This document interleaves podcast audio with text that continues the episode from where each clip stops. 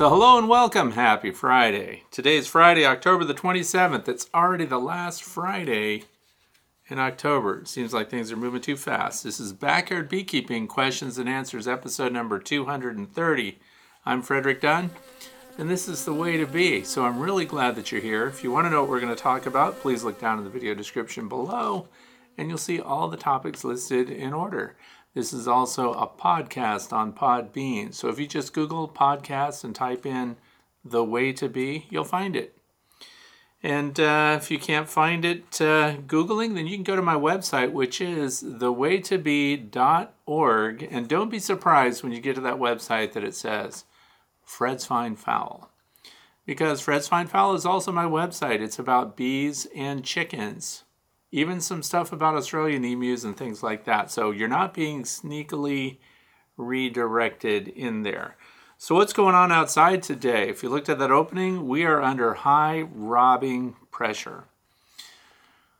I've already lost one hive for sure. Second one, they're really working on it. And um, I did put the BeeSmart Designs robbing screen on the front of one of them because I had to just shut it down. They're just being overrun. And uh, often this late in the year, last week of October, there isn't a lot we can do for a colony if they get through the gate. If those first scouts make it past the guards and get inside and get a taste of honey, it's going to be all over because they show up by the hundreds or thousands and then they're all desperate for resources because guess what's available out in the environment right now? Nothing. There's nothing. There's some asters each aster has like two or three bees on it. We've saturated the area. They're looking for nectar. For those of you who are fooling around with uh, dry pollen subs and things like that, you can put them out. If you want to see the bees come to it, dry pollen sub does not kick off the same kind of robbing frenzy, for example, that late season syrup feeding would do. So if you put out your sugar syrup, make sure that is well away from your apiary. They are going to pile on that. And uh, so there again, I'm not saying that it's going to do a lot of good for your bees to put out dry pollen sub this time of year. And uh, but it's good for the beekeeper because it's fun to watch them get pollen. If you want to see how they collect it and how they use their hairs and how they arrange it under their corbicula and things like that, it's a lot of fun. So it is good for the beekeeper, if nothing else. Rain's coming. What's the temperature outside right now? 69 degrees Fahrenheit. That's 20 degrees Celsius. Three 0.1 mile per hour winds with gusts up to 6 miles an hour. So it's kind of a breezy day. 71% relative humidity, thank goodness, because they need to dry out whatever kind of late season nectar they might have. Some of you are feeding heavy syrup, that's 2 to 1 by weight, sugar to water. And uh, that's for those colonies that are in real trouble. Like there's no weight to the hive. And here we are going into winter. You're going to have to help them out. And uh, often it comes up how many uh, hives do I feed, what's going on. Uh, most of them are not being fed at all. We have some late season swarms. Late season swarms, they might not make it, regardless of the configuration. There are a bunch of different hive configurations, um, but uh, the odds are against them. That doesn't mean you shouldn't hive them, though, because what are their options? They're just going to fly off and be stuck somewhere. There are social media posts of bees now that the leaves have fallen off the trees the bees have actually built comb on branches in a completely exposed area. What does that mean and why do they do it? They did it because they couldn't find a cavity to move into and no beekeeper collected them. And they want someone to go and cut the comb off of those branches now and collect that swarm. We call it a swarm. It's really, it's not really a hive because it's not enclosed, but it's a colony of bees and they're stuck. They're really doomed. So I don't know. It's kind of a feel good thing. They're not likely to make it through winter, period. Because rain's coming. Rain's going to come heavy right through this weekend. So today is your day. If you're in the northeastern United States, in my neck of the woods, this is your last chance. Get out there and do stuff. Stop watching right now and go outside and take care of stuff because rain is coming. The other thing is, um, what can you do for your bees right now? We're going to talk about it in the fluff section at the very end of today's Q&A, so I won't make you sit through that right now. But uh, there are some things that we need to check on just to make sure that they're ready for winter. So high robbing, that's what I want you to know about. Uh, also, we went to the Pennsylvania State Beekeepers Conference last weekend. And I ran into some people that watch this channel. That was a big surprise. Uh, the other thing is, I was not a presenter there. I was just a guest, so I was just hanging out like everyone else. And uh, I only made it to the second day because on Saturday I was giving a presentation of my own in Ohio. So it was a lot of fun to go. And the reason I bring it up if you do not currently belong to a beekeepers association, I highly suggest that you join one, particularly going into the winter months.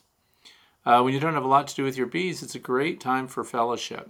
So if you can find a beekeeping organization, and it may not even be one in your own state or county, you might be on a state line and want to cross over into, in this case, New York or Ohio. So um, associations are great because uh, they can offer a lot of assistance, and again, it just gives you someone to sit around and talk about bees with. We meet once a month in the Northwest Pennsylvania Beekeepers Association. So if you're in my neck of the woods, whether you live in Ohio or even Western New York, you're welcome to join it, the Northwest Pennsylvania Beekeepers Association. You can Google that, and there's a website, and you can join. Pretty cheap. And uh, we meet once a month, but we also have a breakfast on Wednesdays. So I know that's hard on people that go to work and they can't be available early in the morning on a Wednesday, but that's a nice fellowship. And here's what I think for those of you who belong to bee clubs and maybe you're even a decision maker within your bee club, listen to your club membership about why they come or don't. Because often these groups uh, have large numbers associated with them, and a very tiny percentage actually show up for meetings. So sometimes the weather's so great, why would they go to a meeting when they're beekeepers and they would be out taking care of their bees? That's why wintertime becomes a time of gathering, right? So, um, listen to your membership and see what they want. What they really want is fellowship. They do want to learn, of course, but you pick up mentors and like minded people.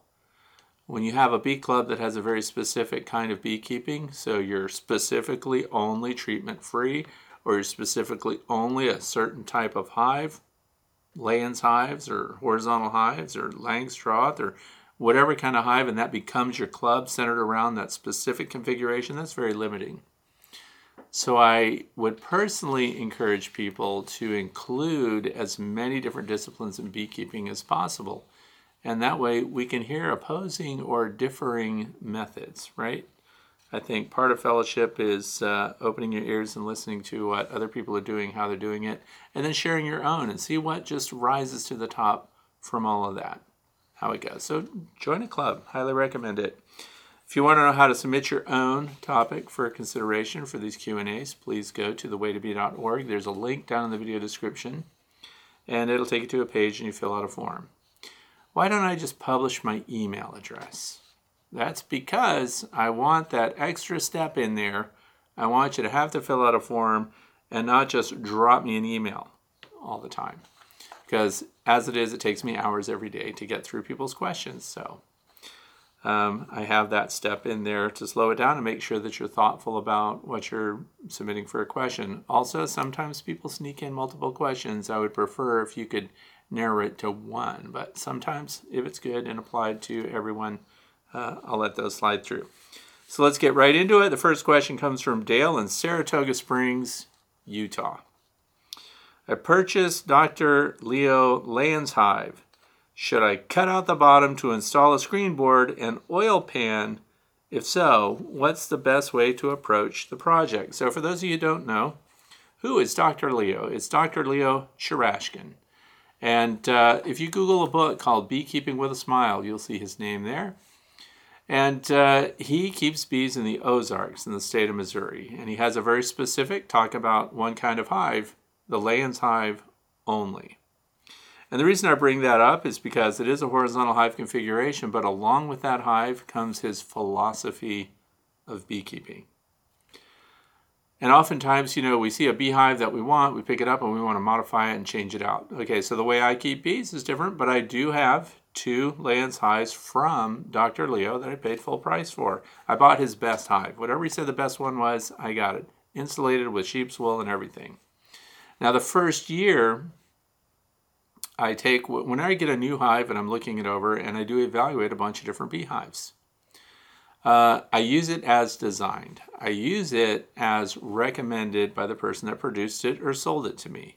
And after I take it through a couple of seasons, maybe a couple of winters, that's a real proving ground apparently for beekeepers and that are backyard beekeepers getting things through winter. I follow all of their guidance as close as I can. And uh, I use the equipment as designed. How frustrating for a designer of a piece of gear to have it modified immediately and then uh, we say, oh man, that doesn't work. But we need to give them the benefit of a doubt, in my opinion. Uh, and we'll cycle it through the first year. And a good example of that would be even the Apimaye hives.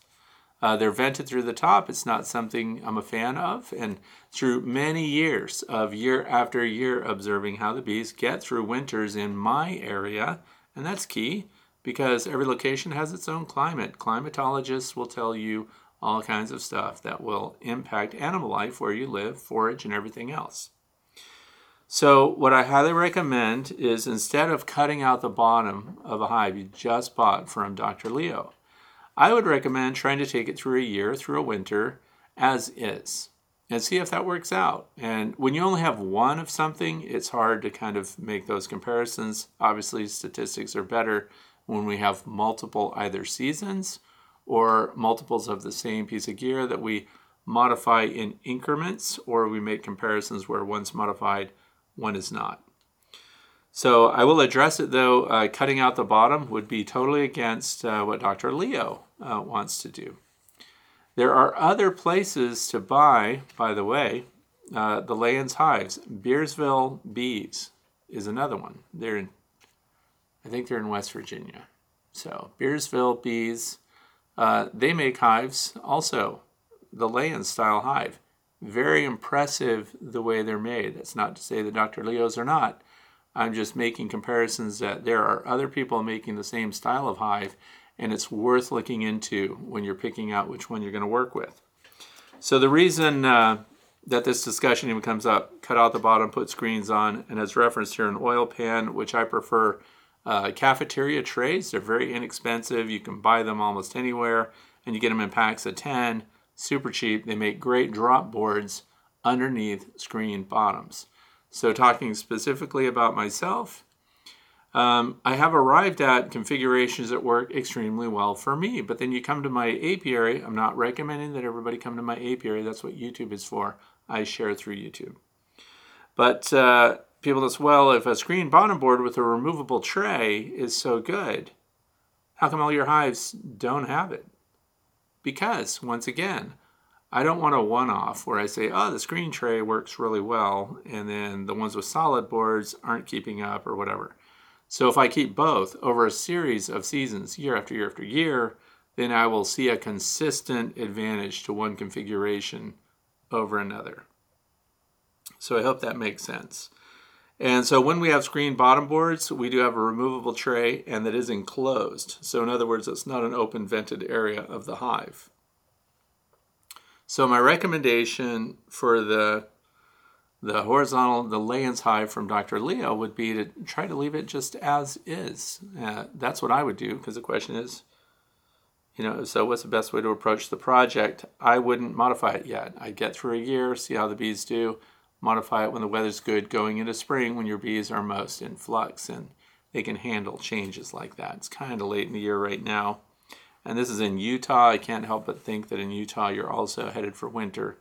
So um, I wouldn't modify it right now. I would go as designed and see if it works in your climate. So, question number two comes from John and uh, doesn't say where John is from. I'm considering building a long lang as per your drawing. So this is the long Langstroth hive. These drawings are on my website and they're free to you. So I'm going to use them this winter because of topographical and physical concerns. The opening, non-hinged side, will face westerly and the entrances will face east. Is this a concern or is entrance side location optional? Well, these things are always optional but uh, there are definite advantages depending again on where you live. So, where I am, of course, we're in the northern hemisphere. I'm in the northeastern United States. I'm in the snow belt. We get heavy winters. So, here's another example. I keep these configurations the same year after year after year and long-standing observations that help me decide or share what works best where I live. So my south and south by southeast facing entrances do better here. Consistently, they do better. And I have uh, hives with landing boards and entrances facing north, and I have them facing east.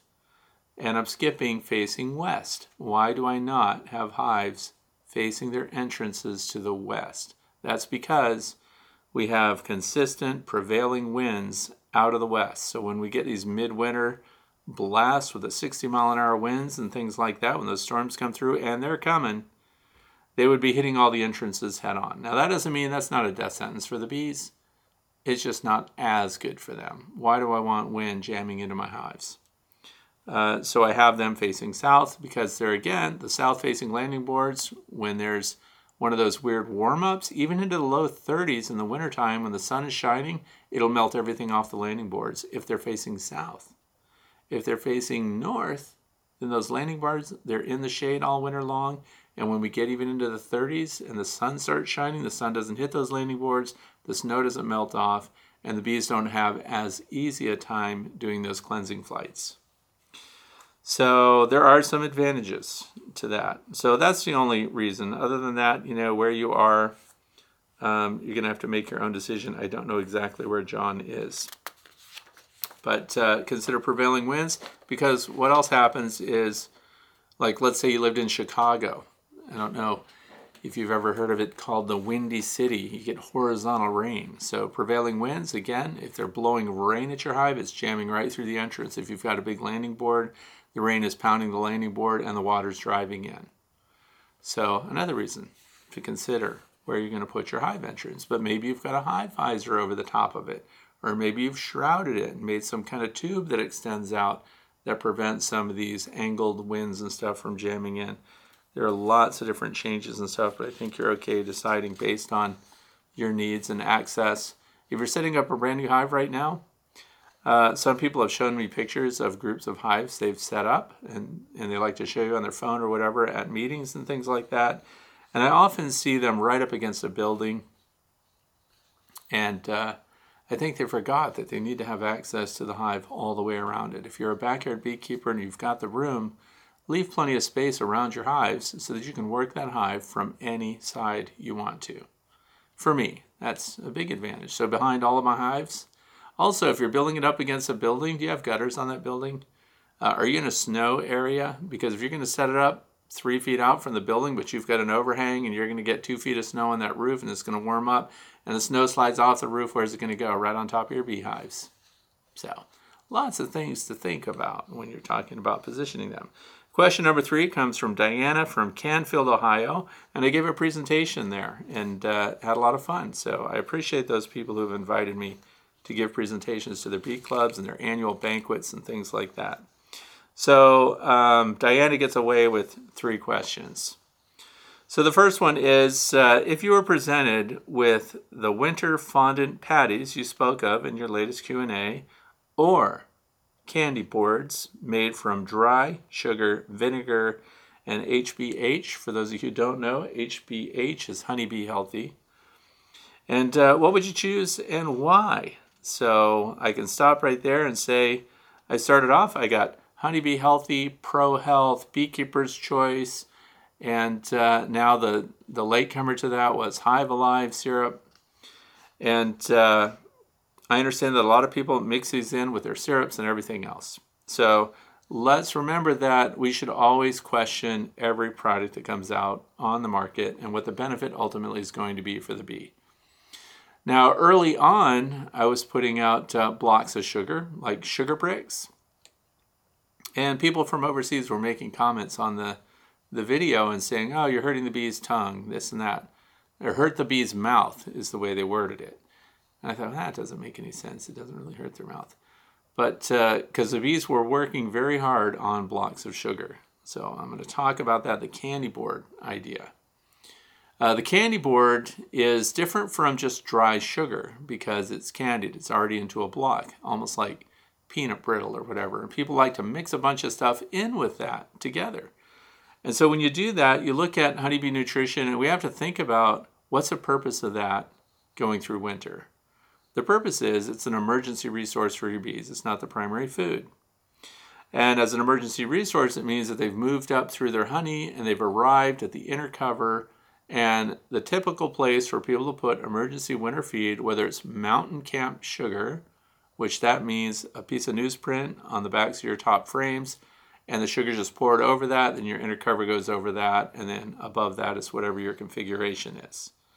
Um, so I did that even years ago, and I also put dry sugar in my rapid rounds, a lot of it. Okay, and so these are things I've done in the past. And the bees do work it and they do consume it. And we like the idea because we also say often if you put dry sugar up there, different from a sugar brick, but if you put dry sugar up there, by springtime, it's a block. So it is a sugar brick on its own. So what happened to it? Well, what it is is uh, it's hygroscopic, which means it takes on moisture from the air. So often people like the idea that the high humidity inside the hive results in water condensing on or being absorbed into your dry sugar, making it now a block of sugar. And it's true, sugar has some desiccant ability. And so, if you want to know exactly what it is, for example, a kilogram of dry sugar binds 10 grams of water. So, about 1% of dry sugar weight will actually, you know, 1% of its weight can be represented in water by the end of the winter if that makes sense. So if you had 100 pounds of it, which nobody does, but if you had 100 pounds of sugar, you would have one pound of water bound in the sugar by the end of the year. That's actually not very much when you consider how much water your bees are producing in a nice sized cluster going through winter, but it is something. And part of the advantage of that is bees can't consume or metabolize dry sugar. So they need to moisten it. And this is why we're giving them something to do with condensation that's existing inside the hive. Hopefully the condensation is not directly above your bees. That's the worst part for it. So through the years, I stopped putting dry sugar on there, but that's because fondant came out that was prepackaged and ready to go. So that was easy for me. Uh, so the other thing is, if you are making, and this is just my recommendation to you, uh, there's no reason to purchase um, essential oils and things like that to put in your sugar break. And the reason I say that is because the only thing I use Honeybee Healthy for, or Pro Health, or Beekeeper's Choice, or all these things, um, is because it extends the life of your sugar syrup. Because sugar syrup can get mold on it, for example. But when you have a high concentration of sugar, the potential for the mold to develop there is defeated by the presence of the high amount of sugar. So, sugar is even used partially as a preservative because it has that ability. So, anyway, moving on. So, in other words, unless you can find evidence that an essential oil that's going to be fed to your bees has a health benefit to the bee, I see no reason to be adding that to a sugar brick or a block of sugar or something that you're feeding to your bees through winter. Now, on the flip side, if you can find justification, real studies, this isn't 25 stories from people that bought it that say it's awesome. Real studies that show that it has some improvement on the bees' overall health, apart from the fact that the sugar is also giving them the benefit. We know the sugar has a benefit, it's carbohydrate, it's going to give them the energy, and may in fact save the life of your bees. There's nothing worse for a beekeeper than to open a hive in early spring and realize they've just run out of resources. So that's totally the beekeeper's fault. And so when you see them clustered like that and they're dead, they're starved, and their abdomens are contracted, and every little cell in your hive is completely empty, um, that's on you. So that leads me to two things that I would do. So one would be dry sugar. Put a bunch of it in there. You can use a rapid round, and that's on top of your inner cover. The mountain camp method is under the inner cover. Why do I put it on top? Now I have to say, I've never had them use it 100% up, you know, so I've never opened a hive in spring and found that the four pounds of sugar that I poured in a rapid round was completely consumed. I've had it half consumed, a third consumed, and it is good to see exactly where and how they used it, and it's enclosed, so there's no venting through there. Um, so I know that they benefited from that, but could I have done better for them? So here's the divide sugar's cheap. So you get a four pound bag of sugar, 10 pound bag of sugar, you go to Sam's Club, whatever you do. I don't go there because people are there, but you might go there. And so when you get these big bags, you just pour whatever sugar fits in that because come springtime, is it wasted? It'll be like a block. Or, or the cool thing is, if only two thirds of it is kind of bricky, the rest is still loose, that means there wasn't enough condensation inside in that area to solidify your block of sugar. Good job. So you can actually mix that back up with water in spring and salvage it. And if it's got dirt in it or a couple of dead bees or something, you can filter that through a screen and just mix up a sugar syrup and have early spring feeding before the nectar flow gets going. Or that's when you can save it, mix it up, put it in gallon jugs, and then add your Honeybee Healthy, Beekeeper's Choice, Pro Health, uh, Hive Alive. You can put any of that stuff in there and it will extend the life of the sugar syrup. And now you have a resource that you can put on when you're making splits and things like that, starting small colonies that really don't have enough workers and foragers to go out and really sustain themselves while they're building brood. So there's lots of options on what you can do with it. You don't have to throw it away. Other pollinators will use it too. You could feed the wasps and hornets that later are going to feed on your bees. It's up to you. So that's the other thing. Watch out for these cold weather snaps right now when we're feeding our bees. If you're going to put syrup or anything like that out, if it's uh, in the low 50s, you might just be feeding wasps and hornets and nothing else. So just be aware of what's benefiting. Now, the sugar is cheap. The fondant would be more expensive. Now, maybe you're a chef. Maybe you can make your own fondant. If you can do that and you wrap it up in some kind of, you know, parchment paper or whatever that's going to keep it from drying out because dried out fondant does not benefit your bees. They don't seem to want to work that very well. So these packets that keep the fondant moist, so fondant is always in a semi-moist condition. And uh, we have the two and a half pound packs, and now there's five pound packs from Hive Alive. But they're expensive compared to just sugar. So then the question comes down to is one of them demonstrated to be better than the other. So, in other words, would dry sugar be demonstrated to be better for the bees than a fondant pack? So, here's kind of what I did. Um, I did searches to see if studies were done uh, to prove dry sugar versus fondant packs. And it is true that the dry sugar is harder for your bees to metabolize. It's harder for your bees to liquefy, so there's a lot of work there. And going all the way back to the comments I was getting that I didn't understand, bees hurt their mouths. Bees have fine hairs all over their tongue. And there is some evidence that when they're licking dry sugar or a brick, a sugar brick, uh, that they're rubbing off some of their tongue hairs. I can't see it. I have to take their word for it. Not everyone so, says that.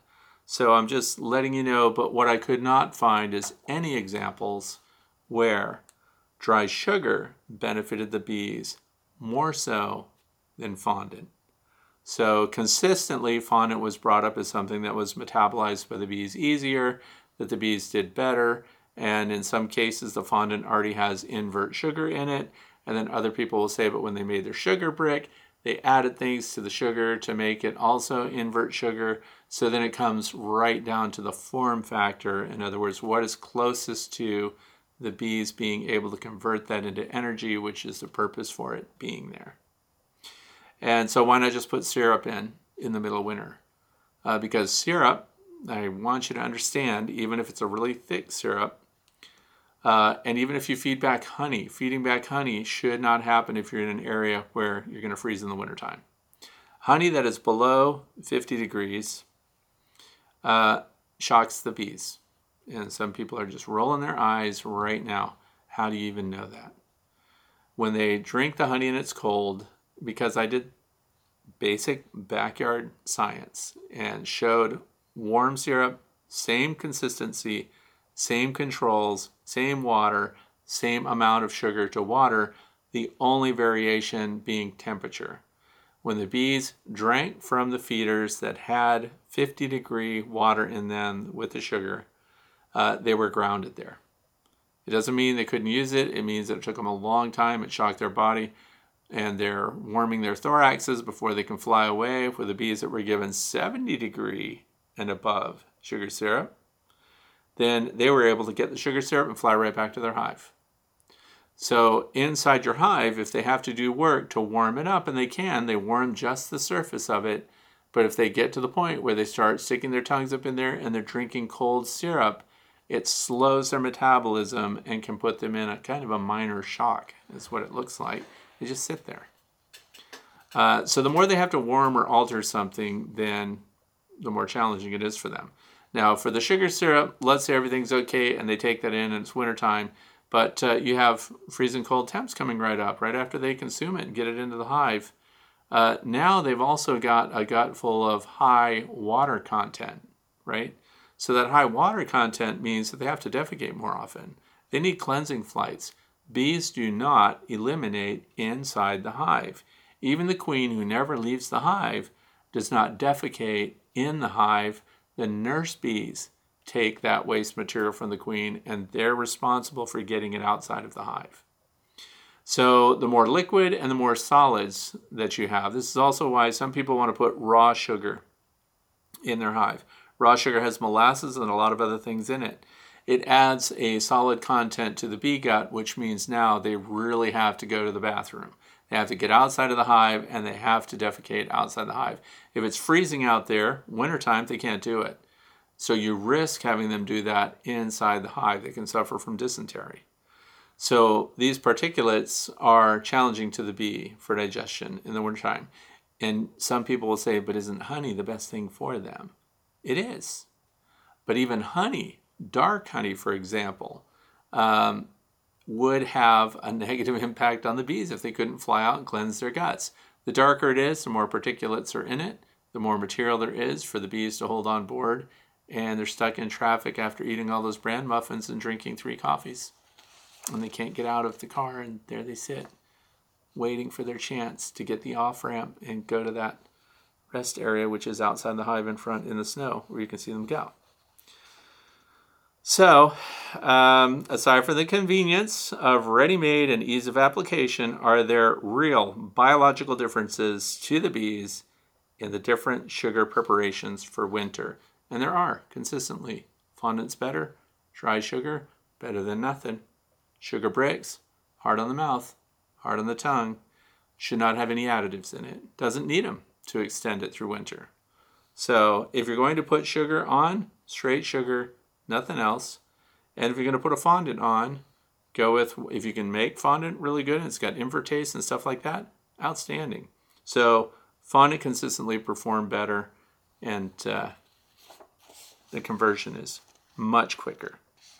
So number two here, it says, also I thought that adding pollen to any feeding during the winter months prompted the queen to start laying brood. So what's the purpose of winter pollen patties? Okay, so now we're going to get into uh, this is one of the areas that divides beekeepers. So I guess it also depends on what you need to do with your bees and what you're going to do with it. I do not feed pollen patties on my hives at any time. Um, I did try out some pollen patties with nukes this year, and the only reason was to see if one could do better than another. And this is the worst statistical evaluation of a pollen patty. Uh, so in wintertime, I don't put them on at all. Why? You have to get them down where the bees can use them. Where are your bees right now? If you're going to put patties on your hive uh, going into winter, it's going to be your bees are down low in your first box. So I'm a two box, maximum of three box wintering beekeeper.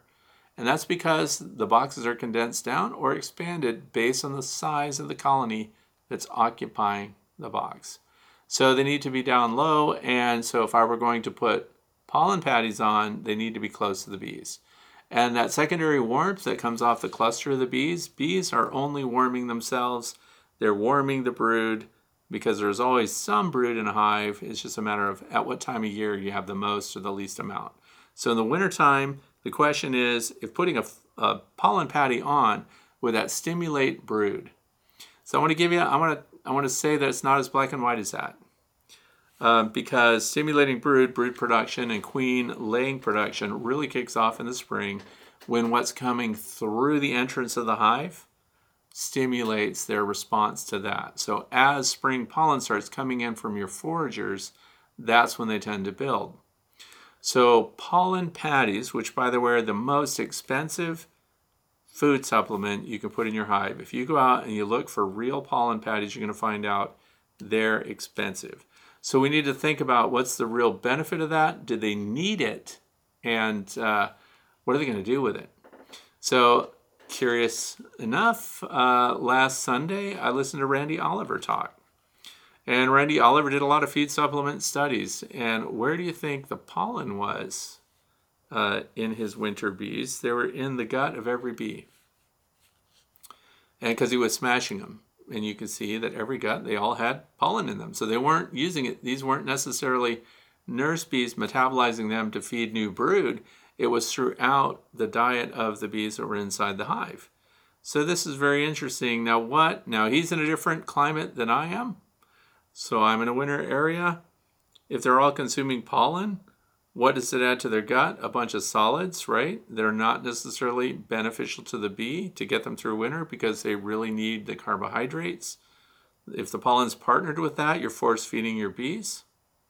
So, and this is where the disputes start kicking in, right? Because why are they consuming the pollen patty? Is it for the pollen? What's the composition of the pollen patty you're thinking about? How much sugar's in it? Because they're all sugar addicts, all of them. Sugar is what they're really after. If they have to metabolize pollen and other proteins or essential oils and things like that to consume that sugar, they're going to. Because the sugar is what they want. And this is what I've always said if you only give them one thing, we don't know what their preference really was. And this is where the waters get really muddied. And that's because, let's say we just put in what's called a winter patty. And oftentimes, you know, there's essential oils in the winter patty too. And then people say, well, then that must be good for them because they put the essential oil in. You have to understand their psychology and marketing. And if I said this is just a sugar patty, but this patty has essential oils from plants and all these other things. Now you're inclined to think, well, that has more and that sounds better. And what if I include pollen? That's even better for the bees. Oh, that sounds good too. That's all these extra ingredients must be good for the bees. But then there are other studies. This is where we get the, the conflicts of the experts, the conflicts of science, right? So beekeeping is local, um, so proving that there's a benefit to having any pollen patty in there, right? University of Florida. Because guess who else just happened to be at the State Beekeepers Conference? Dr. Jamie Ellis. He spoke at length and showed a very sophisticated study that was done with pollen patties. And uh, the results were insignificant. So, in other words, uh, you didn't really need them.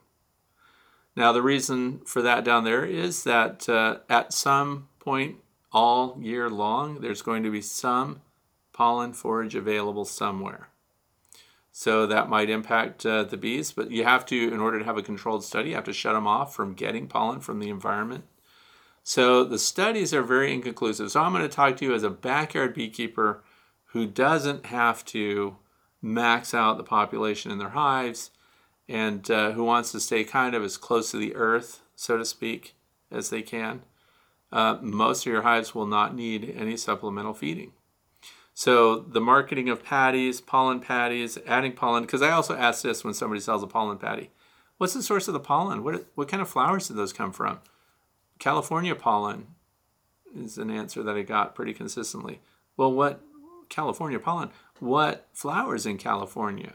Because how do you know? I mean, we know that not all pollen is created equal.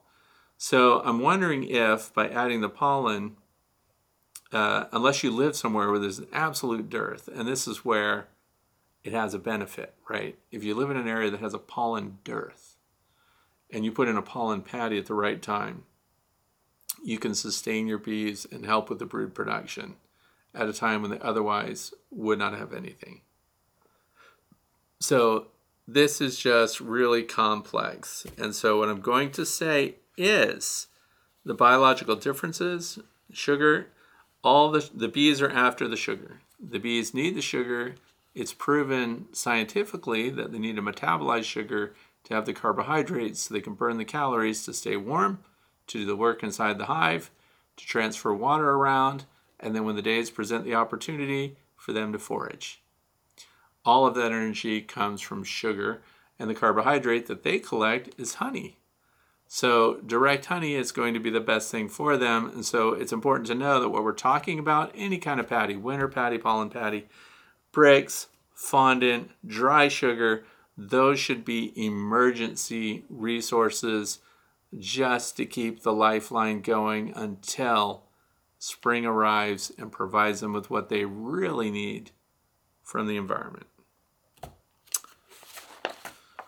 So, once again, even if we collect every expert we can find, every B lab, every study group, and we try to find out what do they support, who says dry sugar or sugar bricks are better than fondant? Nobody. Who says fondant is better than sugar? Most of them. Some of them don't have a determination, but there were zero saying that sugar bricks, candy boards, and dry sugar were superior to fondant. So there you have it. And they do other things like say, more study needed. That's true of all of beekeeping. More study is needed. Number two, it says here, I also thought that adding pollen to any feeding during winter months prompted the queen to start laying brood. What's the purpose of winter pollen patties? Well, again, I don't think you're going to see a big kickoff in brood production. That's a, a cycle that's tied with the seasons that you live in. And why it's important to have bees that are locally adapted and in rhythm, in sync with what's going on. Question number three by placing the winter fondant above the inner cover instead of underneath on top of the frames, as you explained in your answer to another question, doesn't that make the emergency feed less accessible to the cluster if they are somehow stuck huddled to frames off center of the inner cover opening? Okay, so I'll explain this too. Whether you have a rapid round whether you have fondant or whether you have sugar on top of your inner cover, means that there's a hole through the center. There is a heat capsule up there, unless, here's another divide, you're venting through the top, you're not venting. If you're not venting, you're going to find that they use those resources quicker. If you are venting, then you're going to find that the bees will move in clusters away from the vent. What is that telling you? If you find a cluster and they'll be off in a corner in my neck of the woods in the northeastern or southeastern corner east wall of the hive because that gets the morning warmth, the morning rising sun warms that side and the bees as they're migrating up kind of shift over to that warming wall and now yes they're off center from what would be your feeder up above. But with no venting and your hives facing south uh, and the cluster does move up through, which is why they have this practice of being uh, very focused on the center as they rise up and what anchors them there. Brood. So as they start to produce brood, and they're going to start right away, they're going to start halfway through December and into January. Your fat bodied winter bees are going to be helping produce winter brood because if your bees are dying, and there are no replacement bees, you can end up with a cluster too small to warm itself while performing all the other functions necessary inside the hive.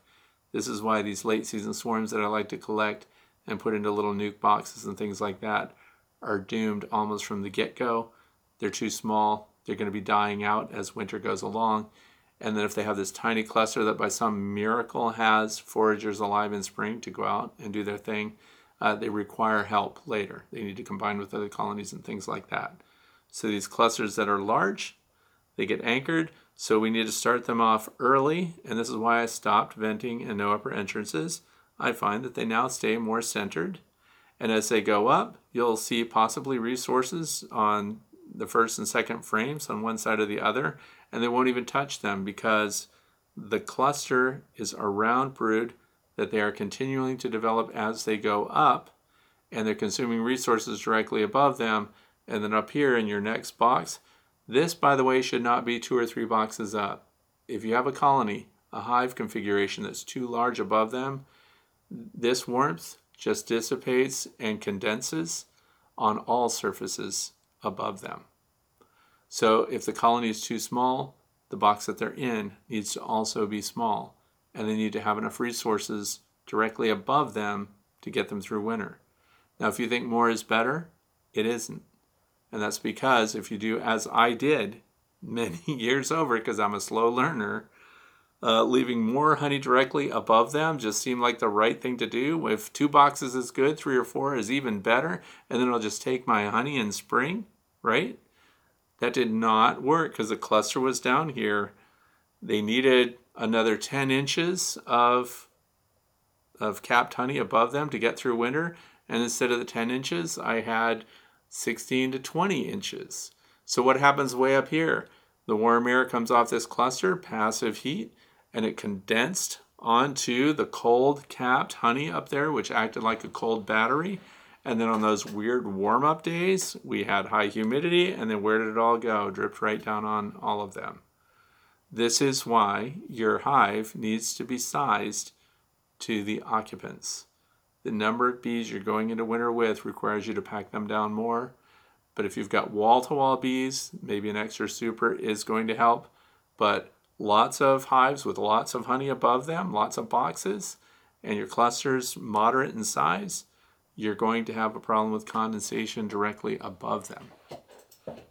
So this is, I'm trying not to make this really complicated, but the reason that I only put the food on top of the inner cover in a properly sized hive is because they go up through that hole and when I take the outer cover off and look at that shim to see if they have the resources they need and I do it on relatively warm days, you get a weird day where it's 50 or 60 or high 50s and sunny, that's the day to check all of your hive's food resources. We don't need to open the box and look down inside at the bees. I just want to see if they have fondant packs in this case now. All of my Langstroth style hives will have fondant packs on them going into winter this year. And when am I putting them on? This coming week. So they will all have it. Now I can check it and I don't, there's no air coming out of there. I have not had to take off the inner cover and expose all of them and stress them out because just a little shock of cold air works against them. And uh, you'll also hear them whir up, so you hear noise and they'll become active because, after all, something has torn open their hive on a cold day in the middle of winter when they're not ready to come out and do what they need to do.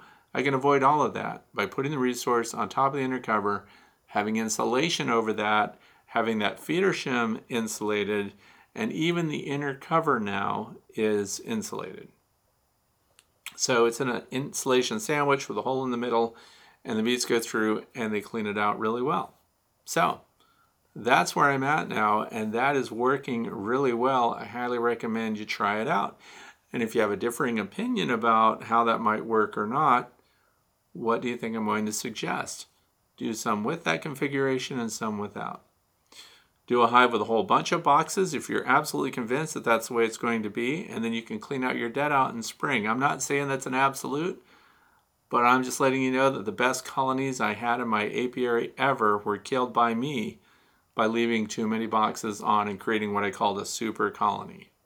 So in spring, I split nothing out of them because they were just soaking wet and dead by spring. There you have it.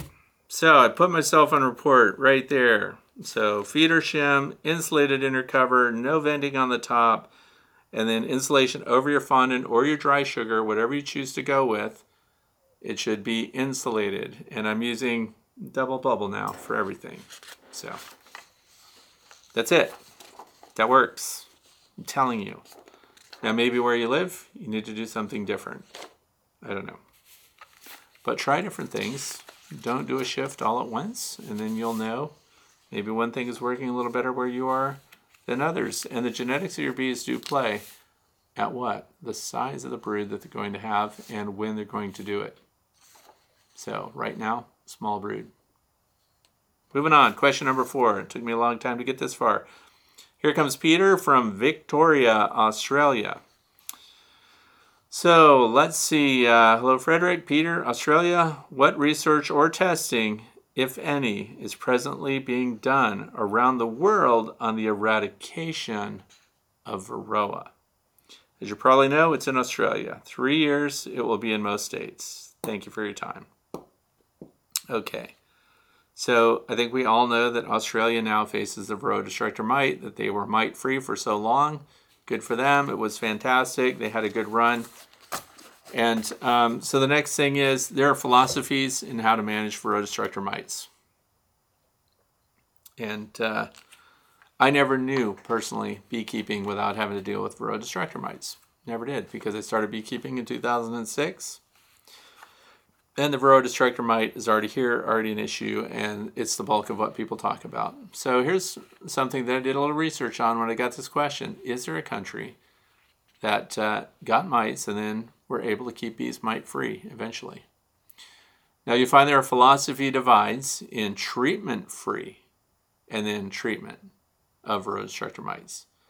However, the sad news is once the mites arrived and showed up and were evident in the bees and in the colonies, I could find no evidence that someone had successfully eradicated mites once they were present.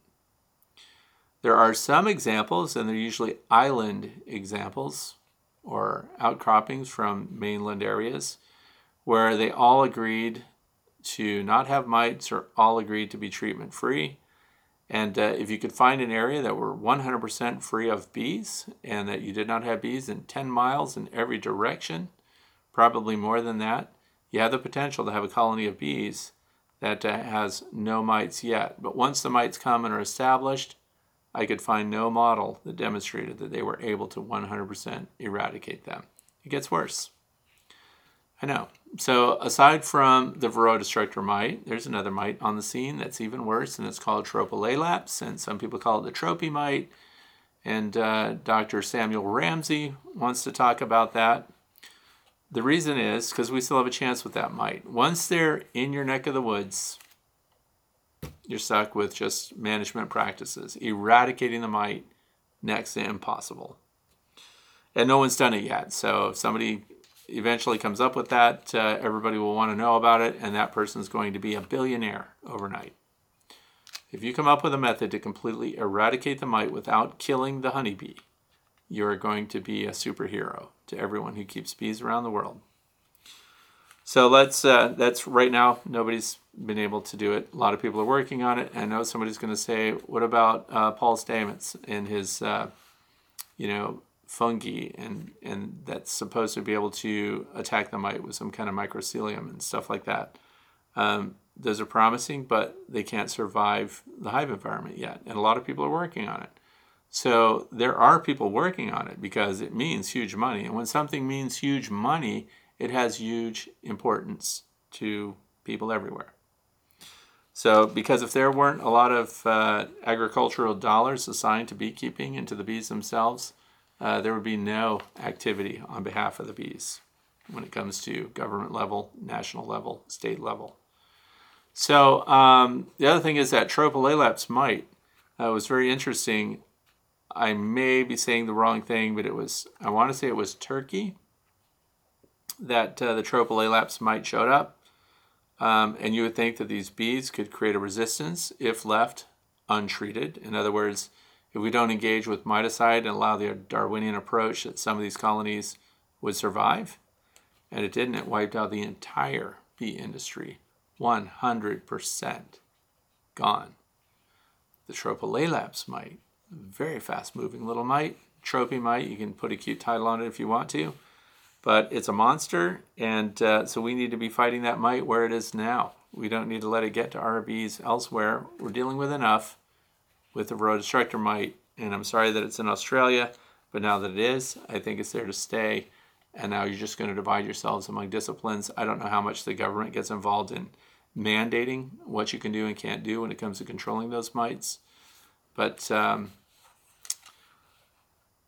not treating the mites requires a lot more activity and a lot more engagement with your bees, and integrated pest management protocols would have to be implemented. And it is a full on active way to keep your bees. This is why the treatment group ends up uh, having to be much less involved with the management of their bees because now they can just treat them, get their mites under control, and get what they want out of the bees. So we're talking about industry standards, industry practices. So if you look at uh, the Bee Informed Partnerships loss and management surveys, the commercial beekeepers have the lowest losses overall. Uh, and then, of course, backyard beekeepers are in there, and uh, backyard beekeepers that are treatment free had the highest losses percentage wise. So the commercial beekeepers are treating their colonies, all of them. So they're, I don't know of any, there may be one, there might be an outlier or something that uh, is not treating any of their colonies, but I haven't found a single large scale beekeeper that provides their bees to pollination areas like the almond groves in California uh, without treating and getting their mites and so forth under control with chemical interventions. And then there's a secondary divide there, whether it's synthetic chemicals or organic chemicals. So then you can have some solstice in thinking that, well, if at least if I'm treating with organic chemicals, that uh, it's somewhat better for the bees because it exists in nature. These are kind of natural things that also require integrated pest management in order to be sufficient to keep your mites under control. And then the synthetics can be very strong, but they also have problems with residue in the wax. Uh, presence in the honey can't be done when honey supers are on, things like that. And so there are all these different things ahead of you in Australia. There are decisions to be made regarding what treatments are, how they'll be implemented, implemented, and what the long-term impact is going to be on honey products, the beehive itself, and of course the honeybee. So, I wish there was an example of a country that eradicated the Varroa destructor mite after it got there. Right now, I can't find it. If you found one, put the comment down to the video uh, description, down in the comment section, and uh, shoot me a link. Let me know who did it, how they did it. We all want to know. Question number five comes from Paula. It says, Have you ever left your actual flow super on during winter or do you always take it off and just leave the brood box below? I'm in Montana. It's my first time having bees. I'm originally from Australia, so it's much warmer there. So from Australia to Montana, okay. So here's the thing, and I've been keeping flow hives and managing them uh, consistently since they came out in 2015. So I think this is my eighth winter. And uh, with the flow, hive, the configuration, the way, and what did I start off with today? Use things the way the designer, the inventor told you to use them until it doesn't work, and then do your modifications once you realize. Uh, if it does work perfectly, then great. So let's describe first the configuration they want you to use. So in New South Wales, Australia, where the flow hive was invented and is implemented, uh, they have a deep brood box. It will be an 8 or a 10 frame box, depending on which one you prefer. There will be immediately above that, after they're established, that's key. Remember what we said about the size of the box, size to the colony of bees. Start off with your deep brood box, which is the flow hive. Uh, let them fill 70 or 80%. Then in New South Wales, I'm going to make that distinction. They go straight to the honey super, the flow super. What's between it? You'll have a queen excluder there. So when you put your queen excluder on your bottom box, and this practice is also done here in the United States, and I listened to a lecture in person from Steve Repasky, who was talking about his single brood box management. Made a lot of sense. If you're a commercial beekeeper, you want your brood in one box. It has a queen excluder. Everything above that is a honey super ready to go. In wintertime, what does he do? He packs everything down and the queen excluder can come off because again, it's going to winter in that single brood box, right? So the flow hive is made for an area where pollen and resources are available year round. And that's why they have the single brood box, queen excluder, honey super.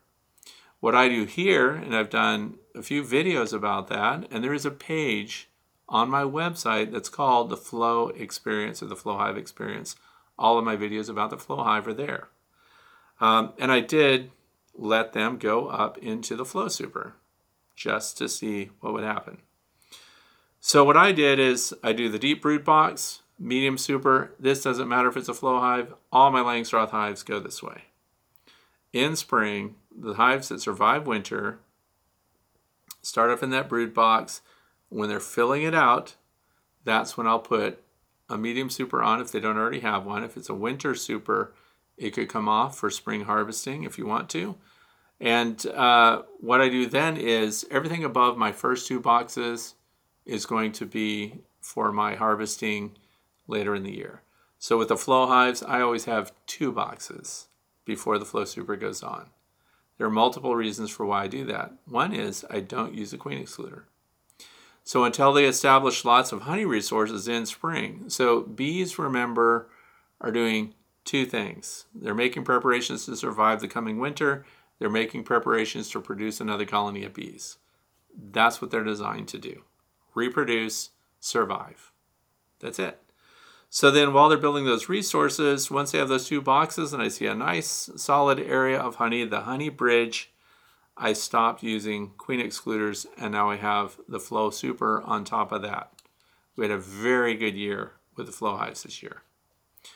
Now, we could I just leave them like that and let the bees migrate right up on through and occupy the flow super in wintertime? Well, first of all, that would mean I did not harvest the honey out of the flow super because why leave it on if it's empty, right? But because it is a honey super, we empty it in September, first week of September, last couple of weeks of August, and then uh, we take it off. Because if we leave it on and they don't fill it up again, what do I have now above my bees? A big empty space and a harvested super. So that's what I don't want above my bees going into winter. So it comes off.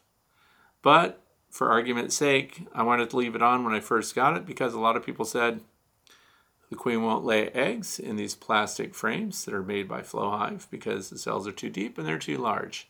So the size of these cells is between a worker cell and a drone cell. So not quite as big as a drone cell, not quite as small as a standard worker cell. The other thing is the cells are too deep. That's why when you look at a flow super, they go, well, that's a 6 and that's a 7. But the 6 goes on an 8 frame deep, and the 7 goes on a 10 frame deep. These frames are big. So, uh, the other thing is the depth of it. The queen probably won't lay her eggs in there. Well, she did all of that. So I left the queen excluder off. By the way, no matter what your hive configuration is, you must remove your queen excluder for winter. Here's why the queen has to move up with the cluster. If you've got a queen excluder there, the cluster moves up to where the food is, but now the queen is left down below and she'll have her brood down there and you've just divided your group. You'll need twice as many bees to survive that way. So you always remove your queen excluder going into winter. I don't care if it's a flow hive or a standard Langstroth hive, whatever it is, queen excluders get in the way of them migrating through the honey in winter. So those come off with your last honey harvest. But the queen did lay worker eggs in those cells, and I posted a video about it. So they laid brood up there. Now, let's say you did that. You weren't thinking, you didn't watch this video, you didn't watch my other videos, you didn't take my advice, and here you are looking at your flow hive and your flow super, those very expensive plastic frames that are designed just for honey, now have brood in it. Are you doomed? You're not. Because here's what I did. Um, when I went down to single entrances, uh, that means on the landing board, single entrance, no venting, no upper entrance. They naturally backfill these upper boxes when spring comes and when the spring nectar flow starts. They migrate their brood lower and lower as the year progresses until they end up right back in the landing board area with brood down there. And as they move out of that upper box, now this is, let's just say 90% of the time. There's always going to be some wise guys in there that don't move. They just stay in the upper boxes and try to make you look bad as a beekeeper. But for the most part, they move down together. Now here's another way I found out that I could accelerate their movement down into the bottom box. This eliminates also another practice, which is rotating bottom boxes. Because as you get into spring, your brood is up there, and now what happened to the bottom box? The honey and everything's consumed. If there was brood in there, which there probably was, you have all these dark brood frames, by the way, which I don't like to see them produce honey in for people.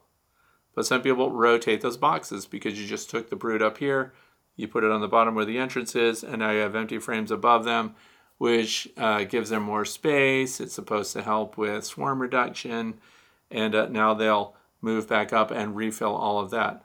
I don't do that. One of the ways you can accelerate their movements back down with brood is to keep your entrance small.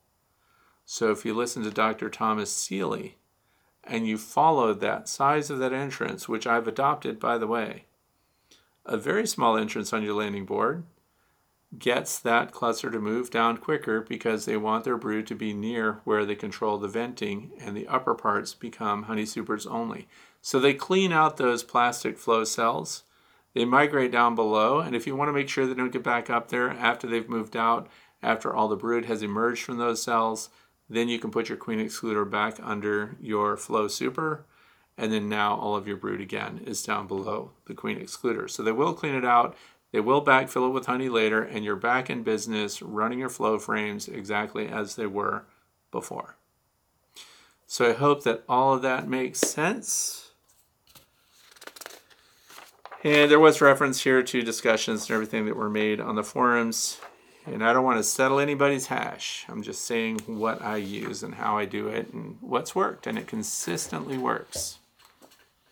Now, the other thing is, some people will say, well, when you showed your video of all your landing boards, uh, some of your landing board entrances are wide open, others are narrow, but you say to use 3 eighths by up to 3 inches in width. That's true, because what did I say in the very beginning? I am watching these hives year after year, season after season, in my own small apiary. And I leave some with wide open entrances because I want to see how they behave, how they arrange their resources, and I want to, season after season, year after year, make comparisons, keep my notes, and see how that impacts how much brood they bring down there, how they manage resources inside the hive, and then we can start to correlate configuration, position, entrance size, entrance facing, what direction, screen bottom, not screen bottom, solid bottom, box in bottom, insulated, not insulated, entrance, no entrance, vented, not vented, and then through the years, you arrive ultimately at a very successful configuration that gets the bees to do what you want them to do because you're a beekeeper. So, beekeeping is finding ways, and then guess what this really boils down to? In the end, after all this manipulation and changing of equipment and all these entrances and shimming and everything else, we find out that what we're emulating is what Dr. Seeley said right along, which is we're imitating the cavities that they occupy on their own. And there we have it. And then we think we did it. All we're doing is following what the bees are doing and paying attention to them over ourselves. Question number six comes from Brad. I live in the Northeast and I'm considering wrapping my hives for the first time. By wrapping the hives, I would be keeping the bees warmer and promote a looser cluster all winter, encouraging them eating more reserves, or is it the opposite? If not wrapping and allowing the bees experience a cooler environment and cluster tighter, do they go through more food stores this way? I like this question. I like all the questions. All your questions are great. Every question I ever get is fantastic. They're all super. Okay, so here's the thing the hives. But the question is if they're colder and they're clustered tighter, do they consume more resources than if they were warmer and loose and moving around more? inside the hive? That's an interesting question. Let me throw another monkey wrench into that. The toughest winters here are not the coldest winters. When we get really cold winters, it gets cold, stays cold, everything out in the apiary looks dead. Every hive looks dead, no activity. Too cold for bees, right? Those have been my most successful winters because what happens to the bees is they cluster tight, they go into a state of torpor, they stay in a state of torpor. The lower their metabolism is, and they're just at survival temperature, and in the middle of that cluster, they're working away, doing their thing, and they're consuming their resources directly on that honeycomb. The problem we have is when we get a warm week. So we go from 25 degrees Fahrenheit to a weird series of days where it's in the 50s and low 60s, and bees are doing cleansing flights. The cleansing flights are great for them, but it, the change doesn't transition slowly. So, in other words, we'll go from a 55 or 60 degree day, and by 10 o'clock that same night it's 27 degrees Fahrenheit. That is a hammer. So, these fluctuations in temperature, much harder on the bees, right? So, the insulated inner cover, um, is as far as I've had to go here. Although I have to say I'm implementing the Dr. Leo Sharashkin insulated hives are over there. We've got now the Apimaye hives, which this winter will have insulated tops on them with no venting through the top because the venting I wasn't a fan of and the bees are not a fan of it where I live. Maybe where you live, they want it, they love the venting. Where I live, they propolised it.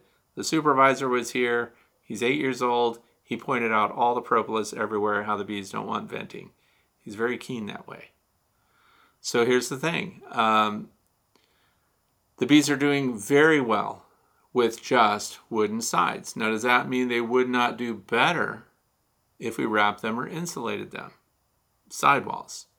I do want to say what I say over and over again, and it bears repeating now. If you insulate anything, your inner cover should be the insulated point. Everything directly over your bees, there should be an insulated cap on your hive that does not relieve the warm air from the hive. There should be no passive ventilation going on.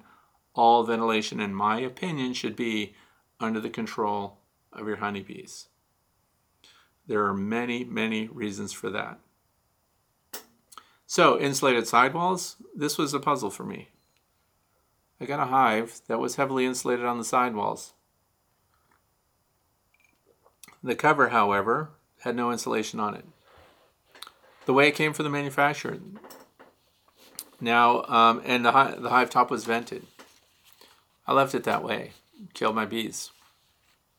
So, now, can I say that's exactly what killed the bees and nothing else? I don't know. Maybe I wasn't that good at it. Who knows? But when I insulated that hive cover, when I took away the ventilation on the top, I had profound success with that configuration. So when you're looking at the R value, the insulation value of the sidewalls of your hive, as long as your cover has a higher R value than the sidewalls, you don't run the risk of achieving the dew point on the interior surface of your hive above your cluster of your bees.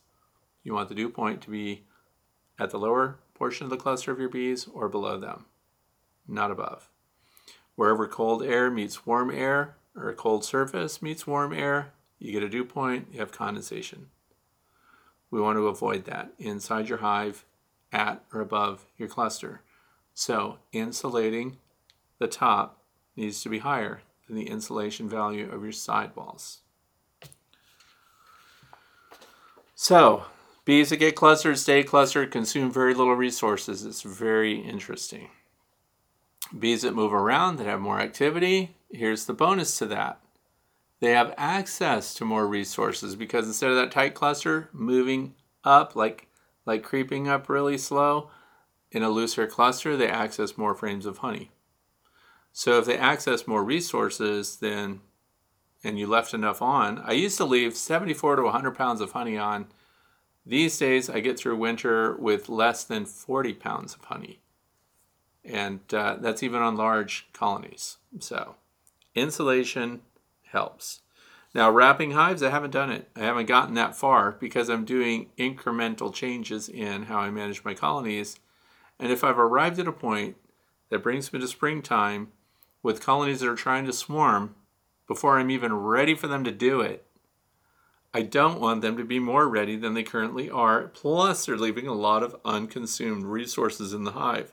So, for me here, northeastern United States, northwest Pennsylvania, I'm at a sweet spot in the way my colonies are. Even observation hives in an unheated building in triples, so triple frames, triple frames, triple frames, uh, I just put hot pockets over them. So what I did is I took that double bubble that I started with last year and I made like a pillowcase and just put it over the top of the observation hive. That's all I did. Sat in an unheated building. Every one of them came into spring too strong.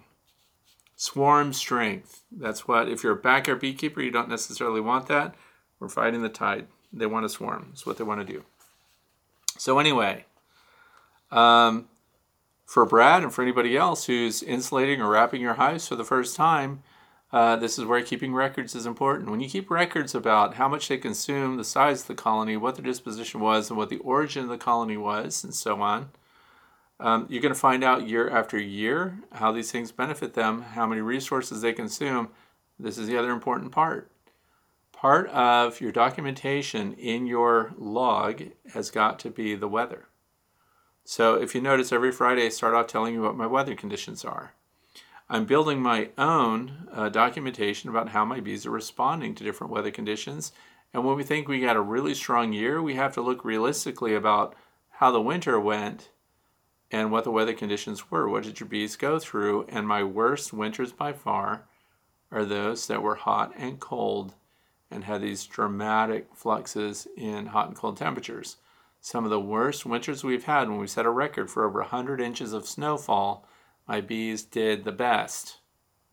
So, mm. so moving on, you're to have to try it, Brad. And here's what I recommend do one and do not do another. Make comparisons. Let us know how it worked. Question number seven. This comes from Dot Miller 6382. That's the YouTube channel name. Regarding doing OA at the end of November, early December, aren't your temps below 48 degrees? I have done OA through Christmas in southern New Hampshire and mites were still dying.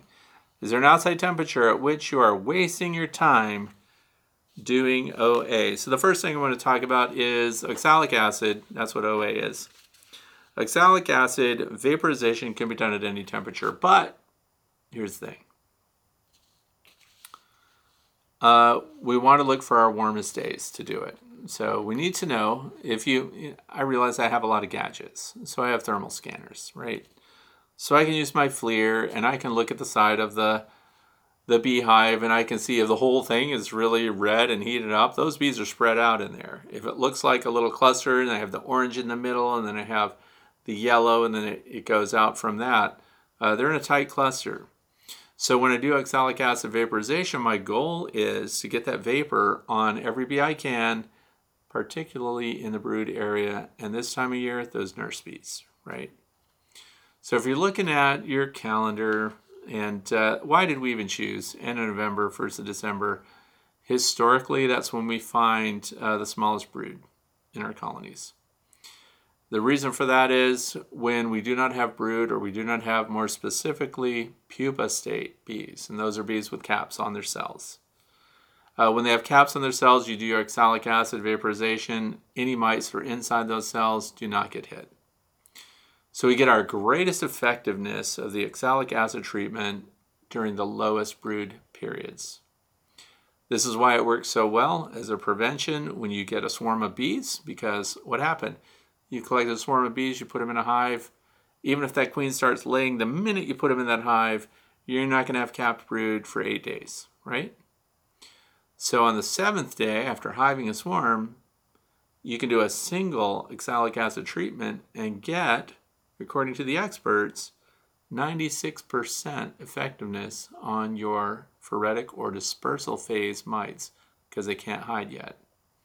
If you wait until after they're under those cappings and they're in the pupa state, your oxalic acid vapor will not contact those mites, and now we have reproductive mites in a brand new colony.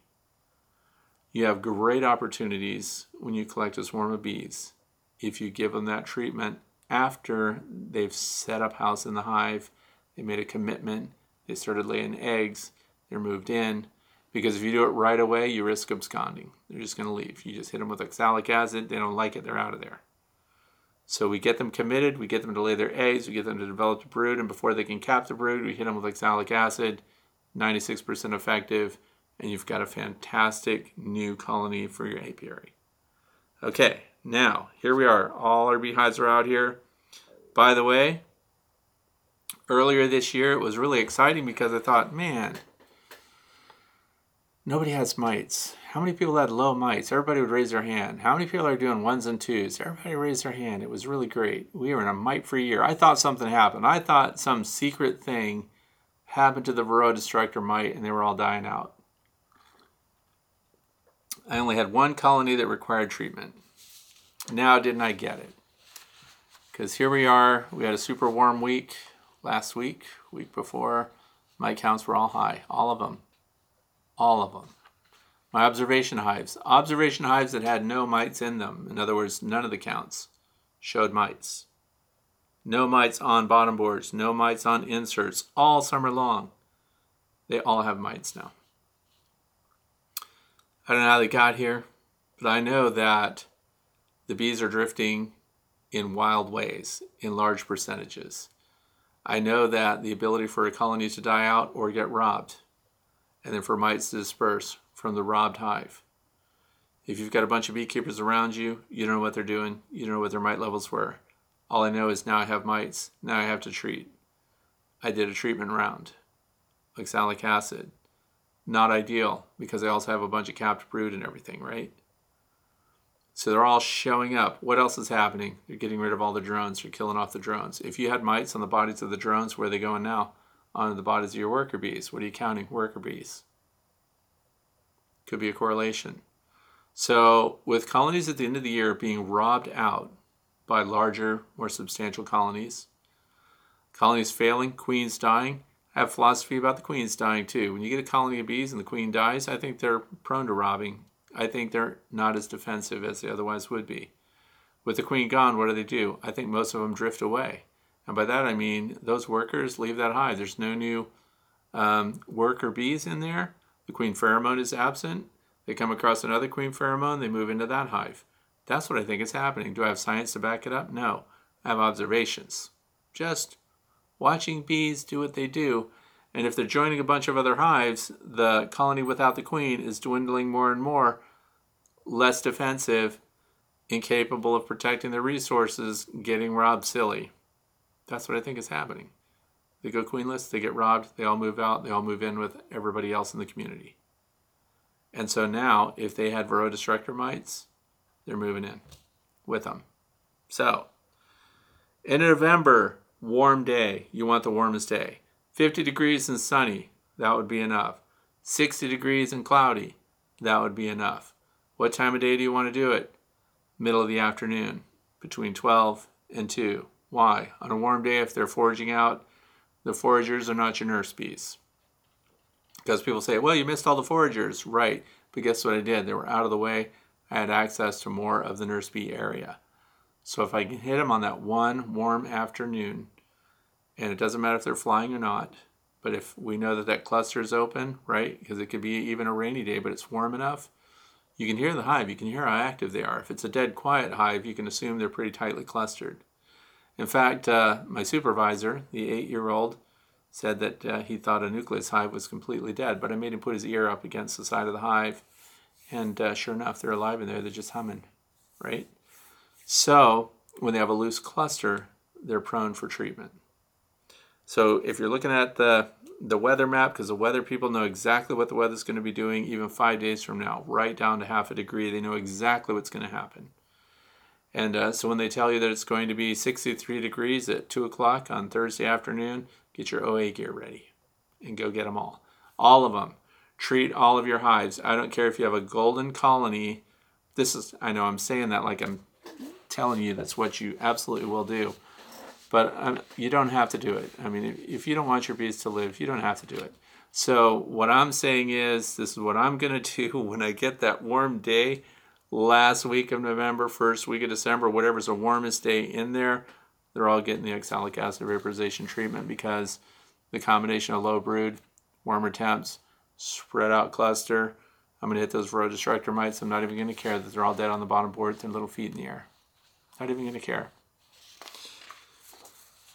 Funny thing happened to me at one of the uh, clubs at the annual banquet, and I didn't bring it with me. I was going to show it to you, but I was handed a gift, and it was a tiny bottle. And when the guy handed it to me, he goes, "That's for you." And I look at that, and it looked like a little bottle of cinnamon or something. It was full of dead Varroa destructor mites. It's a very sad moment. So anyway, OA. Yes, the advantages: loose cluster, more surface area it gets them, kills the mites. We want all mites to die, every one of them. We want them dead, even the baby mites. You don't have to worry about the males, they never make it out of the cell anyway. Only the females come out. Foundress mites in particular, get them first. All right, moving on, number eight. That's enough violence. This is Dwayne from Neenah, Wisconsin. Just follow up question to honey storage. If I jar the honey and freeze it in glass, do I risk glass breakage? Okay. I'm going to say no. So here's the thing we're going to freeze it. Why would we freeze it anyway? Well, because it's going to preserve your honey the best. So, anyway, when it comes to honey in the jar and you're putting it in the freezer, if you want to hold that in its most pristine, flavorful state, the freezer is a great place for it. Zero degrees Fahrenheit on average, depending on how you set up your freezer.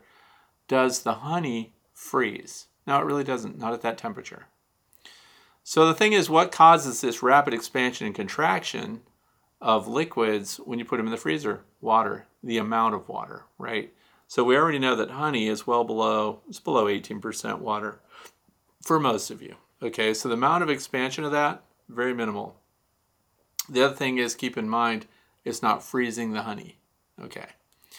So when you freeze it, we want to make sure that every honey jar that you've got your honey in has, uh, if you listen to the people that judge honey, I think you have to fill it to that first little glass ring on uh, the top of your jar, if it's a mason jar, a ball jar, right? And so that means you left about a half inch air gap above it. That's important to have, room for expansion without destroying anything. The other thing is you don't want your jar of honey to be sitting on its side. Sometimes when you're freezing things to save space, maybe you're putting them on the side. I recommend keeping them upright in there. The other thing is, if you want to cut down on the amount of shock or the rapid change, it could cause glass to be stressed, right? I run it through a stage first in the fridge, then to the freezer. So in the fridge overnight, freezer the following morning. Same thing when you're taking them out of the freezer. Out of the freezer into the fridge or a cooler where they can sit in the cooler and gradually warm up. These gradual changes will take some of the stress. If you've got a discontinuity in that glass jar somewhere. It can create a stress point. And if you do a rapid warm up or rapid cool down, that stress point can become a crack. You could have a huge mess, right? So, uh, so thaw it slowly, freeze it slowly, blah, blah, blah. And that's it. I don't know if anyone who's ever, if you ever broke a jar of honey in your freezer, let us know what happened. What was the determination there? What was going on? Question number nine comes from Dwayne. Neenah, Wisconsin. Did I already say Neenah, Wisconsin? We sure did. This is Dwayne snuck in another one here. How long? Okay, so this is another honey temperature question, and this is appropriate because a lot of you are storing honey right now. My grandson, the honey boy, I've named him, is the front man for selling our honey now. So he's having very good success. 100% success selling honey door to door. No one has turned him down. I think that's very enterprising. It's fantastic. Who could resist an eight year old honey boy who's got a jar of original raw honey? Moving on. Okay, how long and at what temperature is it safe? Okay, to keep honey in a warmer without degrading the honey. Example, can it be left in a warmer for six months to a year at 100 degrees to stop crystallization? Okay, so here's the thing you could put honey in a warmer at 100 degrees for six months to a year to stop crystallization, but it's going to taste bland. All the sensitive aspects of the honey are going to be gone. It is going to remove the floral, the wonderful floral scent that it has. You're going to hurt your honey. At 100 degrees, it is not going to be unsuitable. It's still honey, it's probably still good to go.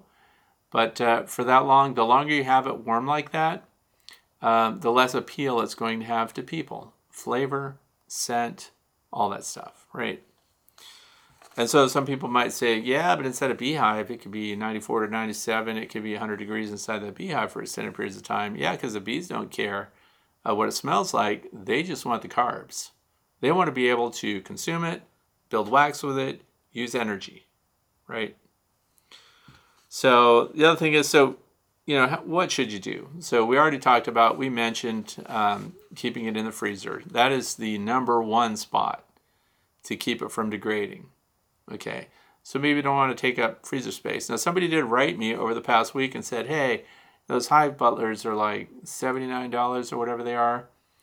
You could buy a freezer for roughly that price, a horizontal freezer, um, and put all your honey and stuff in there. So that was interesting, but if you're running the freezer, you're paying the energy to cool it. So I don't know if it's talking about just for storage as a storage space, but hive butlers are very handy for a lot of different things. But um, freezers, I guess the bottom line is they're very inexpensive. Um, so anyway, putting in the freezer, zero degrees Fahrenheit, which is 18 degrees Celsius, by the way, uh, that arrests everything. So let me tell you another example of where that's helpful to the backyard beekeeper who has a lot of space. If your honey's too wet, right, it can ferment.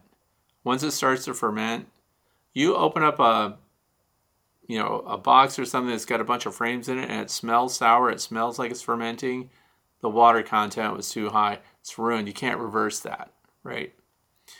But what you can do is put it in a freezer until you have a chance to set it up where you can dehydrate things, right? And so at freezer temperatures, it won't ferment. So you have, if you have high moisture content honey, it won't ferment. Now, um, it also doesn't crystallize. It's going to preserve all the florals. It's going to, all the subtle benefits of honey are preserved at those cold temperatures.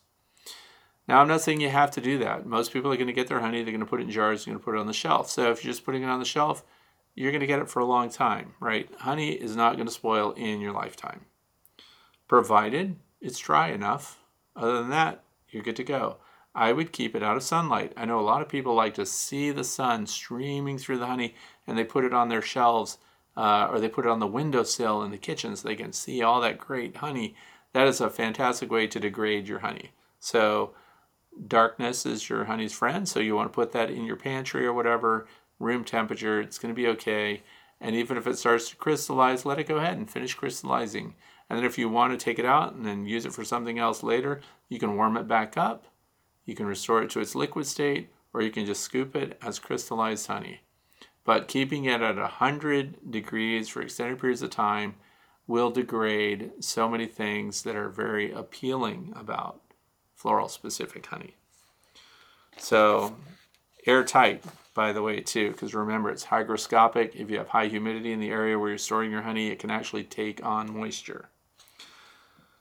So that's it for today. We're in the fluff section now. And uh, oh, yeah, coming up this Wednesday, which is November 1st, a lot of people want to know if I would ever do a live chat so we can answer questions in real time. So here's the thing I'm not hosting it.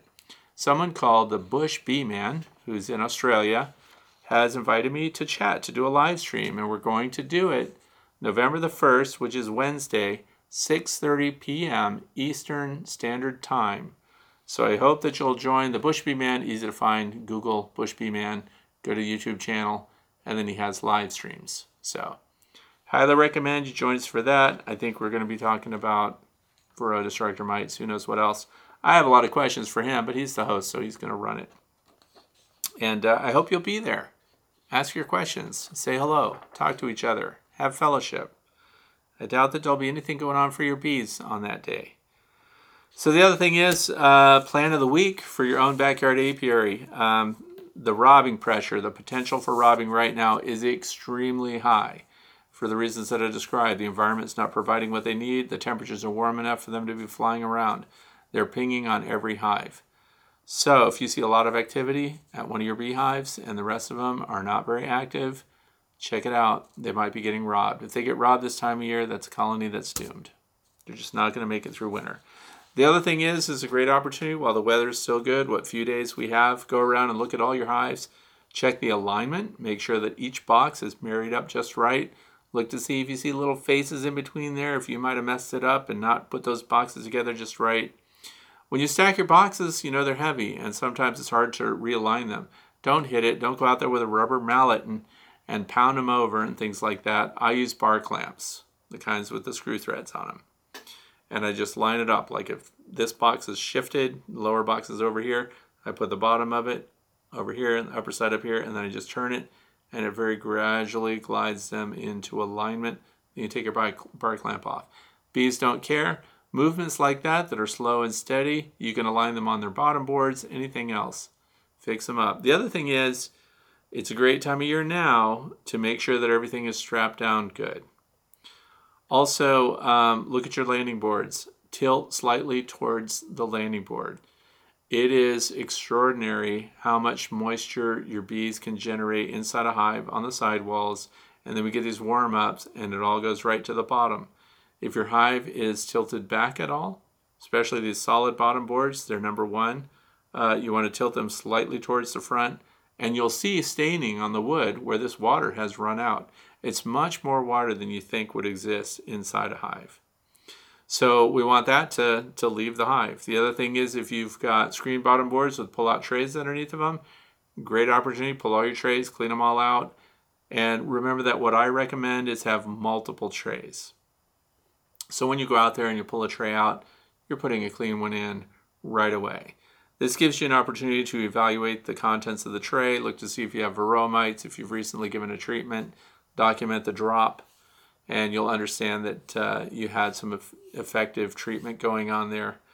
And uh, also, some people, this isn't something that I do because I don't treat with strips and things like that. Make sure you're not leaving mite treatments inside your hives through winter. I know it's easy to forget. They're on there, you think the treatment is done. It doesn't hurt to just leave the, the product still in there uh, through the rest until you pull the hive apart again. But I highly recommend you do not leave any quick strips or pads or anything in your hive that's part of a mite treatment. I would remove all of that. So the next really popular question that I get is when to put fondant packs on. As I mentioned this coming week, all my hives are getting fondant packs. So I'm putting the Hive Alive fondant packs on. If you know how to make your own fondant, that's going to save you time. It's going to save you money. It's not going to save you time. But uh, for people that can do that, you get the kitchen, you trust yourself. I don't trust myself to, to make it. But um, and Hive Alive was out of stock, so I don't know if they're back in stock or not. I will say, just for my viewers, if you want to follow what I'm personally doing, uh, I don't put pollen patties on my hives fall, winter, or spring. Uh, keep in mind that it's I have a great environment where I am, that I'm not earning a living with my bees, so I'm not a pollinator. Um, all I have are a variety of different hive configurations, and I'm enjoying the bees, observing the bees, studying them, learning about them. Uh, I might have a different approach if I needed more bees and I had to make the grade to go out and provide pollination services. So that's why I target backyard beekeeping. This is for your own fulfillment and hopefully so that you have the satisfaction of seeing your bees get through winter. So for me, that's it. Fondant, the horizontal hives are getting nothing. They have lots of resources.